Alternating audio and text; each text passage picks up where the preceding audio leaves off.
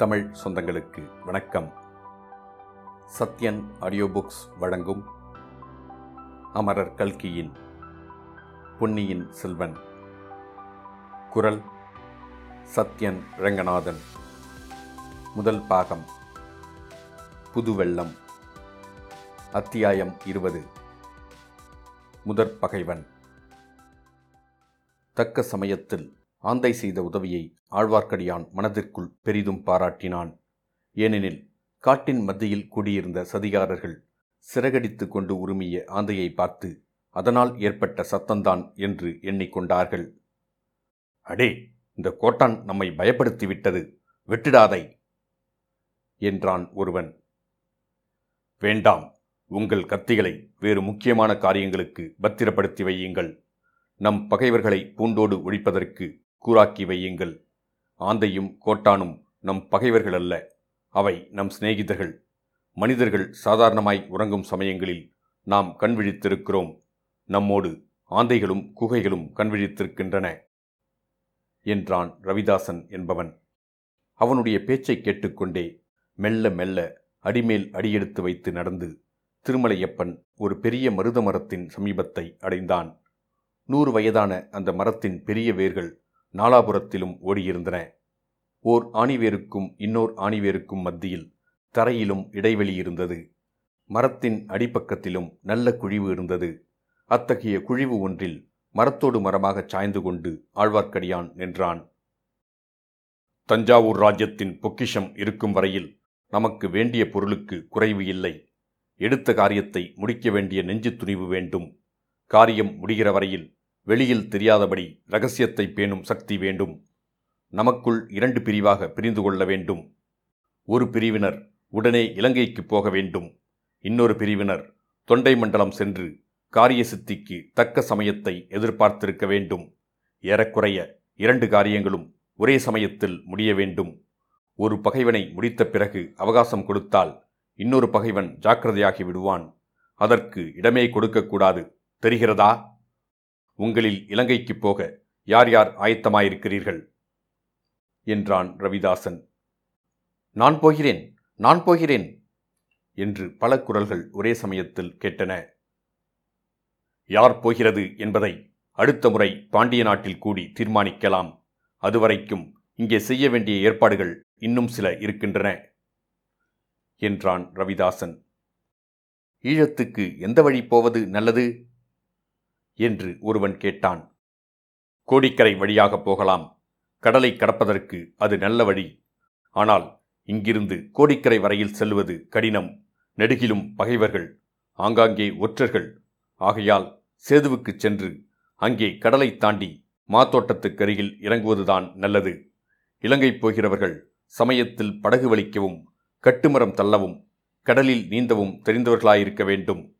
இங்கே யாருக்கு நீந்த தெரியும்? எனக்கு தெரியும், எனக்கு தெரியும் என்ற குரல்கள் எழுந்தன. முதலில் இலங்கை மன்னன் மகிந்தனை கண்டு பேசிவிட்டு பிறகு காரியத்தில் இறங்க வேண்டும். ஆகையால் ஈழத்துக்கு போகிறவர்களில் ஒருவருக்காவது சிங்கள மொழி தெரிந்திருக்க வேண்டும். ஆ, நமது சோமன் சாம்பவன் இன்னும் வந்து சேரவில்லையே. யாராவது அவனை இன்றைக்கு பார்த்தீர்களா? இதோ வந்து கொண்டிருக்கிறேன் என்று ஆழ்வார்க்கடியானுக்கு மிக்க சமீபத்திலிருந்து ஒரு குரல் கேட்டது. அடியான் மேலும் மரத்தோடு மரமாக ஒட்டி கொண்டான். அடடா, இந்த பாழும் உடம்பு இப்படி பெருத்துவிட்டது, எவ்வளவு சங்கடமாயிருக்கிறது. புதிதாக இரண்டு பேர் அக்கூட்டத்தில் வந்து சேர்ந்து கொண்டார்கள். ஆழ்வார்க்கடியான் தன் முகத்தில் ஒரு சிறு பகுதியை மட்டுமே மரத்துக்கு வெளியே நீட்டி எட்டி பார்த்தான். புதிதாக வந்தவர்கள் இருவரும் கொள்ளிடக்கரையில் அரச மரத்தடியில் சந்தித்து பேசியவர்கள்தான் என்று தெரிந்து கொண்டான். புது மனிதர்களை கண்டதும் ரவிதாசன், வாருங்கள் வாருங்கள், ஒருவேளை ஏதாவது உங்களுக்கு ஆபத்து வந்துவிட்டதோ வராமல் இருந்து விடுவீர்களோ என்று பயந்தேன். எங்கிருந்து எந்த வழியாக வந்தீர்கள் என்றான். கொள்ளிடக்கரையோடு வந்தோம். வழியில் ஒரு கூட்டம் நரிகள் வளைத்து கொண்டன. நரிகளிடம் சிக்காமல் தப்பித்து வருவதற்கு நேரம் ஆகிவிட்டது என்றான் சோமன் சாம்பவன். புலிக்கும் சிங்கத்துக்கும் பயப்பட்டால் பொருள் உண்டு. நரிக்கு பயப்படுகிறவர்களால் என்ன காரியத்தை சாதித்துவிட முடியும் என்றான் அந்த கூட்டத்திலே முன்னமே வந்திருந்தவர்களில் ஒருவன். அப்படி சொல்லாதே அப்பனே, சிங்கம் புலியை காட்டிலும் நரி பொல்லாதது. ஏனெனில் சிங்கமும் புலியும் தனித்தனியே பாய்ந்து வரும். விரோதிகள் அவற்றோடு சண்டையிட்டு சமாளிக்கலாம். ஆனால் நரிகளோ கூட்டங்கூட்டமாக வருகின்றன. ஆகையால் அவற்றுக்கு பலம் அதிகம். சோழ நாட்டு நரிகள் பெருங்கூட்டமாக வந்ததினால்தானே நம் ஒப்பற்ற மன்னாதி மன்னன் தோற்கவும் உயிர் துறக்கவும் நேர்ந்தது. இல்லாவிட்டால் அவ்விதம் நேர்ந்திருக்குமா? அந்த நரிக்குலத்தை அடியோடு ஒழிப்போம், பூண்டோடு நாசம் செய்வோம் என்று ஆங்காரத்துடன் கூவினான் சோமன் சாம்பவன். இதோ அதற்கு வேண்டிய உபகரணங்கள் என்று ரவிதாசன் பொன் நாணயங்களின் குவியலை சுட்டி காட்டினான். சோமன் சாம்பவன் நாணயங்கள் சிலவற்றை கையில் எடுத்து பார்த்துவிட்டு, ஆ, ஒரு பக்கம் புலி, இன்னொரு பக்கம் பனை என்று சொன்னான். சோழனுடைய பொன், பழுவேட்டரையருடைய முத்திரை. நான் சொன்னது சொன்னபடி நிறைவேற்றிவிட்டேன். உங்களுடைய செய்தி என்ன? நமது இடுமன்காரி ஏதாவது செய்தி கொண்டு வந்திருக்க வேண்டுமே என்றான் ரவிதாசன். ஆம், கொண்டு வந்திருக்கிறார். கேளுங்கள், அவரே சொல்லுவார். இடுமன்காரி சொல்லத் தொடங்கினான். தங்கள் கட்டளைப்படியே சம்பூரையர் மாளிகையில் பணியாளாக நான் அமர்ந்து வேலை பார்த்து வருகிறேன். அதனுடைய பலன் நேற்றிரவு சித்தித்தது. நேற்று சம்பூரையர் மாளிகையில் ஒரு பெரிய விருந்து நடந்தது. பெரிய பழுவேட்டரையர், வணங்காமுடி முனையரையர், மழபாடி மழவரையர் முதலிய பலர் வந்திருந்தார்கள். குறவை கூத்தும் வேலநாட்டமும் நடைபெற்றன. வேலநாட்டம் ஆடிய தேவராளனுக்கு சன்னதம் வந்து குறி சொன்னான். அவன் சொன்னது நம்முடைய நோக்கத்துக்கு அனுசரணையாகவே இருந்தது. பழுவேட்டரையருடன் வந்த மூடு பல்லக்கில் அவருடைய இளையராணி வந்திருப்பதாக எல்லாரும் எண்ணியிருந்தார்கள். சுந்தர சோழ மகாராஜாவுக்கு உடல்நலம் சரியில்லை என்றும் அதிக நாள் உயிரோடு இருக்க மாட்டார் என்றும் பழுவேட்டரையர் தெரிவித்தார். எல்லாருமாகச் சேர்ந்து அடுத்தபடி பட்டத்துக்கு வரவேண்டியவர் ஆதித்த கரிகாலர் அல்ல, மதுராந்தகத்தேவர் என்று முடிவு செய்தார்கள். ஆனால் மதுராந்தகத்தேவர் இதற்கு சம்மதிப்பாரா என்று சிலர் கேட்டார்கள். அவர் வாயினாலேயே அதற்கு மறுமொழி கூறச் செய்கிறேன் என்று சொல்லி பழுவேட்டரையர் மூடு பல்லக்கின் திரையை திறந்தார். அதற்குள்ளிருந்து மதுராந்தகத்தேவர் வெளிவந்தார். பட்டம் கட்டிக்கொள்ள தமக்குச் சம்மதம் என்று அவர் தெரிவித்தார். இப்படி பெண் வேஷம் போடும் பராக்கிரமசாலிக்கு முடிசூட்டப் போகிறார்களாம். நன்றாய்ச் சூட்டட்டும். எல்லாம் நாம் எதிர்பார்த்தபடியேதான் நடந்து வருகிறது. இம்மாதிரி சோழ நாட்டிலேயே ஒரு குழப்பம் ஏற்படுவது நம்முடைய நோக்கத்துக்கு மிக உகந்தது. எது நேர்ந்தாலும் என்ன நடந்தாலும் நம்மை யாரும் சந்தேகிக்க மாட்டார்கள் அல்லவா? இடுமன்காரி, மிக முக்கியமான செய்தி கொண்டு வந்திருக்கிறீர். ஆனால் இதெல்லாம் எப்படி தெரிந்து கொண்டீர்? இதற்கு சந்தர்ப்பம் எப்படி வாய்த்தது என்று கேட்டான் ரவிதாசன். நடுராத்திரியில் அவர்கள் சபை கூடியபோது வேறு யாரும் அருகில் வராதபடி பார்த்து கொள்ள என்னை காவலுக்கு அமர்த்தியிருந்தார்கள். காவல் புரிந்து கொண்டே என் காதுகளையும் கண்களையும் உபயோகப்படுத்தி கொண்டிருந்தேன். அப்படி உபயோகப்படுத்தியதில் வேறு ஏதாவது தெரிந்ததா? தெரிந்தது. அந்த நள்ளிரவு கூட்டத்தில் நடந்ததையெல்லாம் இன்னொரு வேற்று மனிதன் கோட்டை மதில் சுவர் மேலிருந்து கவனித்துக் கொண்டிருந்தான். ஆகா, அவன் யார்? முன்குடுமி வைத்திருந்த ஒரு வைஷ்ணவன். ஆகா, அவன்தானா? அப்படி நான் நினைத்தேன். அவனை நீர் என்ன செய்தீர்? சம்பூரையரிடம் பிடித்து கொடுக்கவில்லையா? இல்லை, ஒருவேளை அவன் நம்மவனாய் இருக்கலாம் என்று நினைத்து விட்டேன். நீங்களே அனுப்பி வைத்தீர்களோ என்று எண்ணினேன். பெரிய பிசகு செய்துவிட்டீர். அவன் நம்மவன் அல்ல. கட்டையாய் குட்டையாய் இருப்பான். சண்டைக்காரன். பெயர் திருமலையப்பன், ஆழ்வார்க்கடியான் என்று சொல்லிக் கொள்வான். அவனேதான். நான் செய்த பிசகை இன்று மதியானம் நானே உணர்ந்து கொண்டேன். அவன் நம்மால் அல்லவென்று தெரிந்தது. அதை எப்படி அறிந்தீர்? நேற்றிரவு கந்தமாறனின் பாலிய நண்பன் ஒருவனும் கடம்பூர் மாளிகைக்கு வந்திருந்தான். அவனுக்கும் பழுவேட்டரையர் கூட்டத்திற்கும் சம்பந்தம் ஒன்றுமில்லை என்று தெரிந்தது. அவன் அங்கேயே மூலையில் படுத்து நிம்மதியாக தூங்கினான். இன்று காலையில் சின்ன எஜமானர் தம் சிநேகிதனை கொண்டுவிட கொள்ளிடக்கரை வரையில் வந்தார். அவர் வரப்போவதை அறிந்து அவர் முன்னால் அடிக்கடி நான் போய் நின்றேன். என்னையும் வரச் சொன்னார். அவர் கொள்ளிடத்தின் வடகரையோடு திரும்பிவிட்டார்.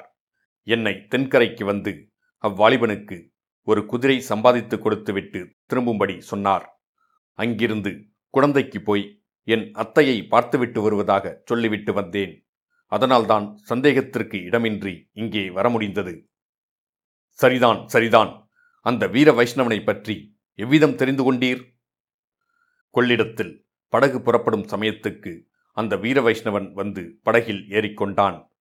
அவன் கந்தமாறனின் சிநேகிதனோடு பேசிய சில காரமான வார்த்தைகளிலிருந்து எனக்கு சிறிது சந்தேகம் உதித்தது. அவனும் நம்மைச் சேர்ந்தவனோ என்று. மேலும் கொள்ளிடத்தின் தென்கரையில் அவன் எனக்காக காத்து கொண்டிருந்ததாக தோன்றியது. நம்முடைய அந்தரங்க சமிஞ்சையை செய்து காட்டினேன். ஆனால் அவன் புரிந்து கொள்ளவில்லை. அதன் பேரில் அவன் நம்மவன் அல்ல என்று தீர்மானித்தேன். நீர் செய்தது பெரும் பிசகு. முன்பின் தெரியாதவர்களிடம் நம் சமிஞ்சையை செய்து காட்டக்கூடாது. நண்பர்களே, இதை கேளுங்கள். நம்முடைய காரியம் காஞ்சிபுரத்தில் இருக்கிறது, இலங்கையிலும் இருக்கிறது. இந்த இரண்டு இடங்களிலும் நம்முடைய பரம விரோதிகள் இருக்கிறார்கள். ஆனால் அவர்கள் இரண்டு பேரையும் காட்டிலும் நம்முடைய கொடிய விரோதி, முதன்மையான விரோதி ஆழ்வார்க்கடியான் என்று பொய்ப்பெயர் பூண்டு திரியும் திருமலையப்பன்தான். அவன் நம்மையும் நம் நோக்கத்தையும் அடியோடு நாசம் செய்யக்கூடியவன். நமக்கெல்லாம் இணையில்லாத தலைவியாக உள்ள தேவியை அவன் கொண்டு போக பார்க்கிறவன். அடுத்தபடியாக அவனை உங்களில் யாராவது எங்கே கண்டாலும் எந்த நிலைமையில் சந்தித்தாலும் கைகளில் உள்ள ஆயுதத்தை உடனே அவன் மார்பில் பாய்ச்சி கொன்றுவிடுங்கள். ஆயுதம் ஒன்றுமில்லாவிட்டால் கையினால் அவனுடைய மென்னியை திருகி கொள்ளுங்கள், அல்லது சூழ்ச்சியால் விஷத்தை கொடுத்து கொள்ளுங்கள், அல்லது வெள்ளத்தில் தள்ளி முதலை பசிக்கு இரையாக்குங்கள், அல்லது ஏதாவது சாக்குச் சொல்லி பாறை உச்சிக்கு அழைத்து போய் அங்கிருந்து பிடித்து தள்ளி கொன்றுவிடுங்கள். தேல், நட்டுவாக்களி, பாம்பு முதலியவற்றை கண்டால் எப்படி இரக்கம் காட்டாமல் கொள்வீர்களோ அப்படி கொன்றுவிடுங்கள். துர்காதேவிக்கோ கண்ணகியம்மனுக்கோ வழி கொடுத்து விட்டால் இன்னும் விசேஷம். எப்படியும் அவன் உயிரோடு இருக்கும் வரையில் நம்முடைய நோக்கத்துக்கு இடையூறாகவே இருப்பான். ரவிதாசரே, நீங்கள் இவ்வளவு தூரம் வற்புறுத்தி சொல்வதற்கு அவன் பெரிய கைகாரனாயிருக்க வேண்டும். அப்படிப்பட்டவன் யார்? யாரா? அவன் பயங்கர ஆற்றல் படைத்த ஒற்றன். யாருடைய ஒற்றன்? எனக்கே அது வெகுகாலம் சந்தேகமாய்த்தான் இருந்தது. சுந்தர சோழரின் ஒற்றனோ ஆதித்த கரிகாலனின் ஒற்றனோ என்று சந்தேகப்பட்டேன். இல்லை என்று கண்டேன். பழையாறையில் இருக்கிறாளே ஒரு கிழப்பாதகி, அந்த பெரிய பிராட்டியின் ஒற்றனாயிருக்கலாம் என்று இப்போது சந்தேகிக்கிறேன். ஆகா, அப்படியா? சிவபக்தியில் மூழ்கி ஆலய திருப்பணி செய்து வரும் அந்த செம்பியன் தேவிக்கு ஒற்றன் எதற்கு? அதெல்லாம் பொய். இந்த முன்குடுமிக்காரனின் வீர வைஷ்ணவம் எப்படி வெளிவேஷமோ அப்படித்தான் அந்த முதிய ராணியின் சிவபக்தியும் பெற்ற பிள்ளைக்கே பெரும் சத்ருவாயிருக்கும் பிசாசு அல்லவா? அதனால்தானே அவளுடைய சொந்த சகோதரனாகிய மழவரையன் கூட அவளுடன் சண்டை பிடித்து கொண்டு பழுவேட்டரையன் கட்சியில் சேர்ந்திருக்கிறான். ரவிதாசரே, அந்த முன்குடுமி வைஷ்ணவனைப் போல் இன்னும் யாராவது உண்டோ? குடந்தையில் ஒரு சோதிடன் இருக்கிறான். அவன் பேரிலும் எனக்கு சந்தேகம் இருக்கிறது.